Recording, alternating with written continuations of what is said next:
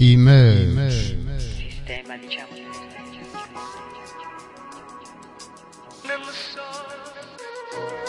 This is e-merg, a review of blogs, books, and more about the global emerging church. One of the hesitations that I have with relevancy is that it allows the church, I think, still to be safe in many senses. It allows us to be completely detached from culture.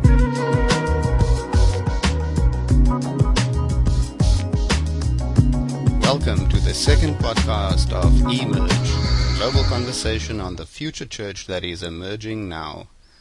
The theme for our second podcast is the emerging church in the United States. I'm joined by my guest, Aaron Flores. Aaron recently published his master's thesis with the title An Exploration of the Emerging Church in the United States on the Internet. First of all, thank you very much for making available your study on the internet. I've seen it referred to in a number of blogs, so it's obviously being appreciated out there. I didn't think that it was going to get such great response, but it did. I'm happy to see that.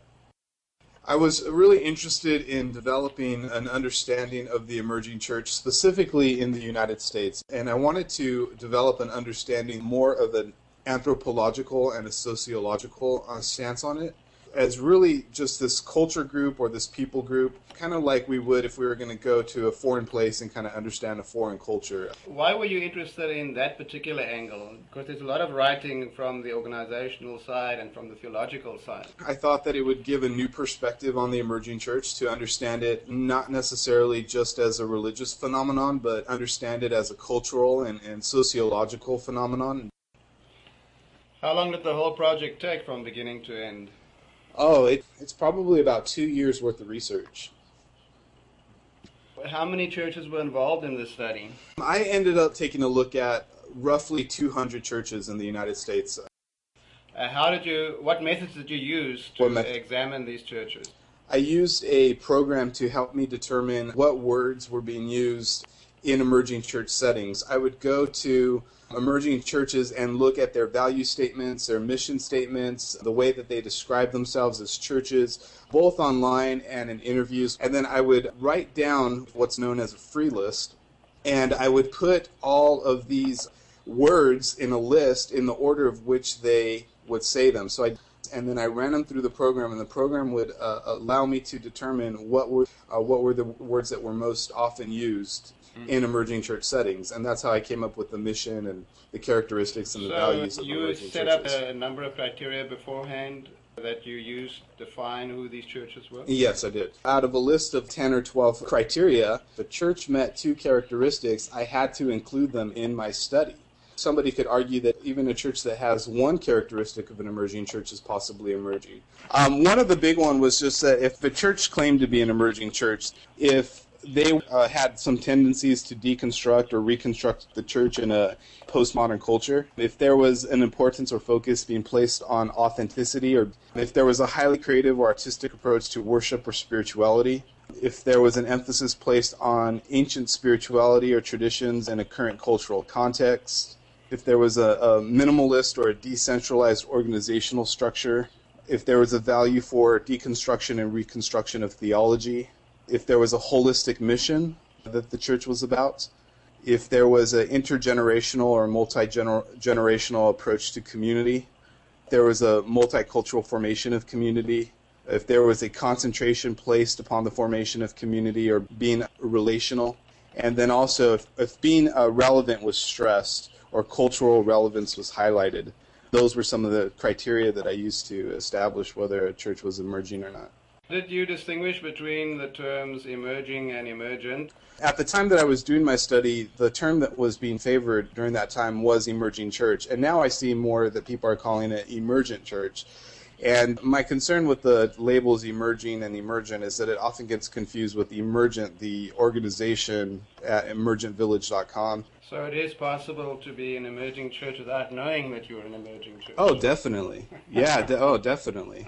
Why is it that some people want to be thought of like that but actually aren't, and others don't want to be thought of like that, but they actually are. Well, it comes to the whole trendy thing. I mean, I think that we're always, as Americans, looking for the next coolest, hippest, the best thing to do, and we go and we do it. And so I think there is a variance of the emerging church in the United States that is trendy, that is, you know, the popular thing to do. And I think that those churches who are doing that are missing the point. They're not getting it and uh, and the churches that are not doing that accidentally happen to be you know express things that are emerging. It's just it's kind of the irony of it, I think. What you learned from your study. The emerging church is very complex. People out there who would like to simplify what the emerging church is or who would like to really master what the emerging church is. And I don't think that it's really quite possible. But I think there's just so many expressions of the emerging church that it's really hard to box it and say, this is what the emerging church is. That becomes really problematic, especially when you look at it from a global standpoint as well. The emerging church is expressed differently in every culture and every context.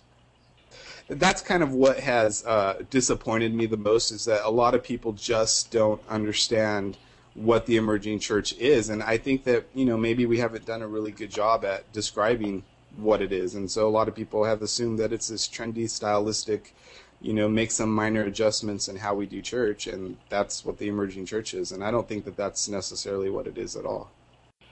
If you had to give a short summary of what you think an emerging church is, how would you describe this whole thing?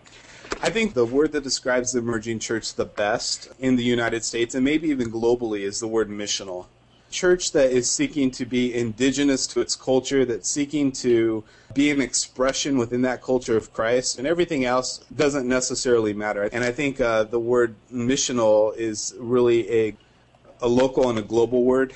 What's the focus of a reaction against the seeker sensitive churches? There's a lot of different things. There's a really great book right now by uh, the author's last name is Fitch, the the Great Giveaway and I would actually recommend that as probably one of the the second best books on the emerging church. And I think that hits a lot about about consumerism, about what types of Christians are are we creating in consumer settings and consumer models of church. What kind of Christians are we creating by providing programs and religious services and goods? I think there's others who are saying there's still a place for some sort of programming of some sorts, but necessarily we shouldn't be a program driven church. The idea of a, a, network seems to be very central to some definitions of emerging churches. Would you agree with that? The first few pages of my study, I describe it as a network. I took some criticism for describing it as, as that because I don't know necessarily how true the term network is to an ecclesiology, to understanding the church. And I don't necessarily think that the church should be understood as a network of people. Why are you hesitating about that?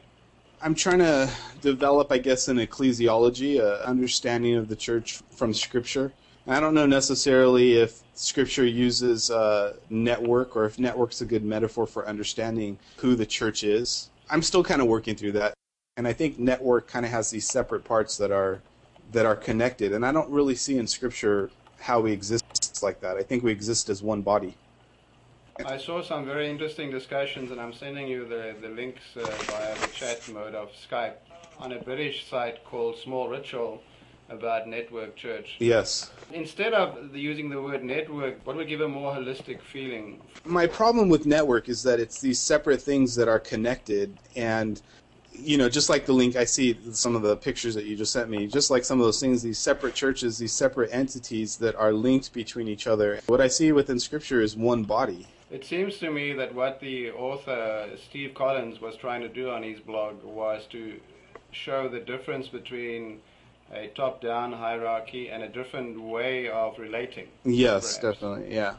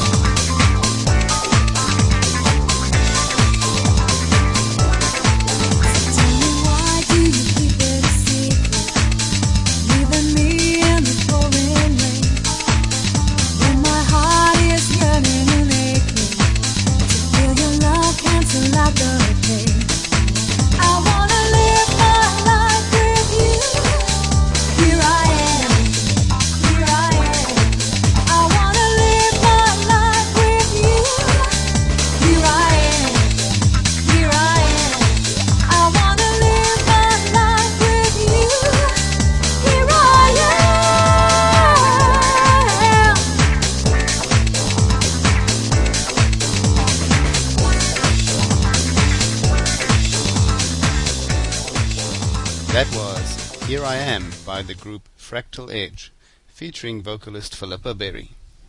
Like most people within the emerging church movement, Aaron Flores also blogs, in his case at The Voiz. I asked Aaron what he is currently writing about on his blog. I have several different posts. Um, I do a lot of video, so uh, one of the things, one of the projects I'm working on on my site is to kind of take a look back at my spiritual life backwards. I grew up in a in a broken home, and so what that meant for me was that my time was spent uh, somewhat primarily in a Catholic setting. So I was raised Catholic, but then I spent a lot of weekends with my godparents who happened to be Protestant, and not only were they Protestant, but they were they were anti-Catholic Pentecostals, and so it creates a really unique backdrop for who I am and, and how I see faith and how I merge things together. And you know, I still consider myself to be in big part Catholic and in really big parts evangelical Protestant as well.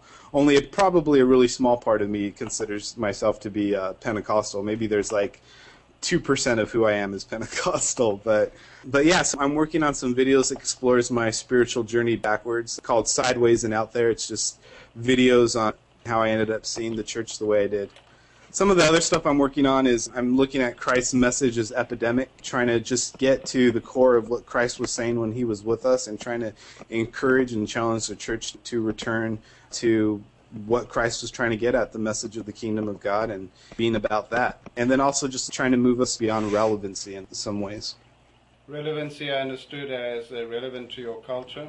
One of the hesitations that I have with relevancy is that it allows the church, I think, still to be safe in many senses. It allows us to be completely detached from culture and to pick up kind of a second language of sorts so that we can be relevant uh, to culture.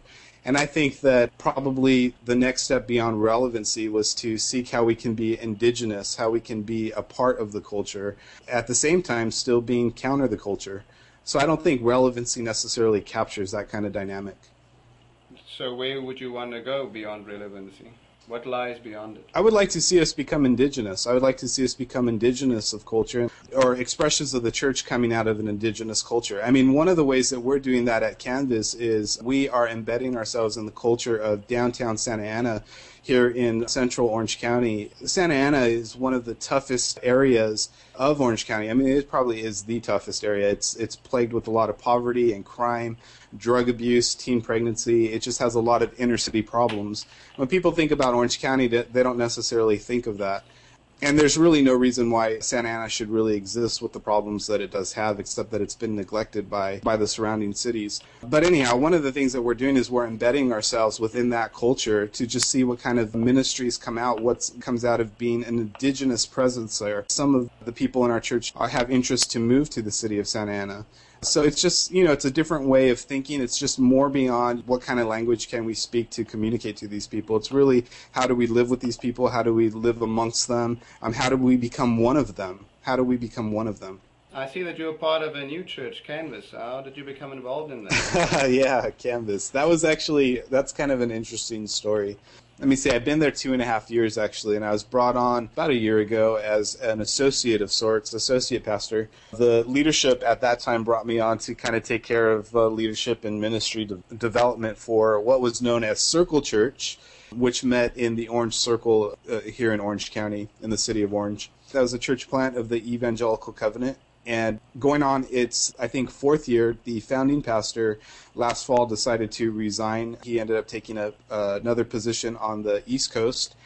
And so uh, our church was at kind of a fragile point. We didn't know whether we were going to continue on or if we were going to fold it up or or what God wanted us to do. So we decided to restart our church, replan it, do something different with it. I think what the initial pastor was trying to establish and what he kind of instilled in us was was something good and we wanted to take it to the next level and see what God had placed inside our hearts uh, come to fruition. So last fall we started replanting and starting an all brand new church out of Circle Church. That's now known as Canvas. Tell me a little bit about the uh, Southern California cohort. How long has it been going? We just got started the end of last summer or the beginning of early fall of 2005. Me and uh, two other guys started it. We were in Kentucky together last year, and, and we're hearing a lot about the cohorts with Emergent. and knew that there wasn't any cohort down near us in Los Angeles, and so we wanted to get one together. I ended up emailing Emergent and telling them, you know, that we wanted a cohort here. Uh, they told me to email another guy named Nathan Clare, who actually is a co-guide with me in the uh, Emergent SoCal group. And we got together and we just started every month putting together conversations and different learning experiences and community relational stuff, you know, where we could all connect with different emerging type people here in uh, Southern California. It's been it's been a really good positive experience. Who all is involved in the cohort? Nathan Clare and I we co-guided, and then we have uh, regulars who come. There's probably about 15 of us who are regulars, and our events. The last one we had was was at Fuller, and that was with uh, Ryan Bolger, who came and, and talked to us about his book. I think we had about 40 people there. You said that there were some good things. What did you take away from them? Yeah, he was talking about the emerging church, kind of global perspective, and I think one of the biggest things that I took away uh, from that was he was talking about the desperation of American emerging churches comparison to the uh, desperation of churches in the UK. And the percentage of the population who attends church in the UK is so small. I think it's about 1% or so. And here in the United States, I, I've seen figures for 15 to 20% of all Americans uh, still attend church, which is somewhat high in comparison to the UK. But he was just saying in the United States uh, that, that we're not as desperate because our percentage isn't isn't that low. Where in the UK, they're really desperate to try new things with church. Where here in the United States, when we try new things, there's often a lot of criticism and a lot of backlash that kind of follows. And I totally agree. Now you've held events every month so far. Yeah, we try. Yeah, we try to connect uh, every every month. Um, it's it's sporadic. It's not you know the first week or second week. It's just whenever we can get something on the calendar. Uh, Is there something planned for the next one? Um, we're working on that right now. Well, Aaron, thank you very much for taking the time to talk to me, and thank you for releasing your study on the net and exploration of the emerging church in the United States. Well, you're welcome. Our next show will focus on the emerging churches in New Zealand with my guest, Steve Taylor, author of The Out of Bounds Church and pastor at Opawa Baptist Church. If you would like to send me comments and suggestions about the podcast, or if you've produced music that you would like me to play on the show, email me at e.merge at yahoo.com. You can also call e-merg with Gizmo to leave a voice message. Our opening theme music is from Mary's Baby by the group Spirit of the New. Our closing theme music is the song Justice from the album Backbone by Jonnys in the Basement. Both songs available from proost.co.uk. If you would like to find out more about the emerging church, follow the links for this show. This is the Red Herrings signing off. Thank you for joining me. Until next time, peace and justice.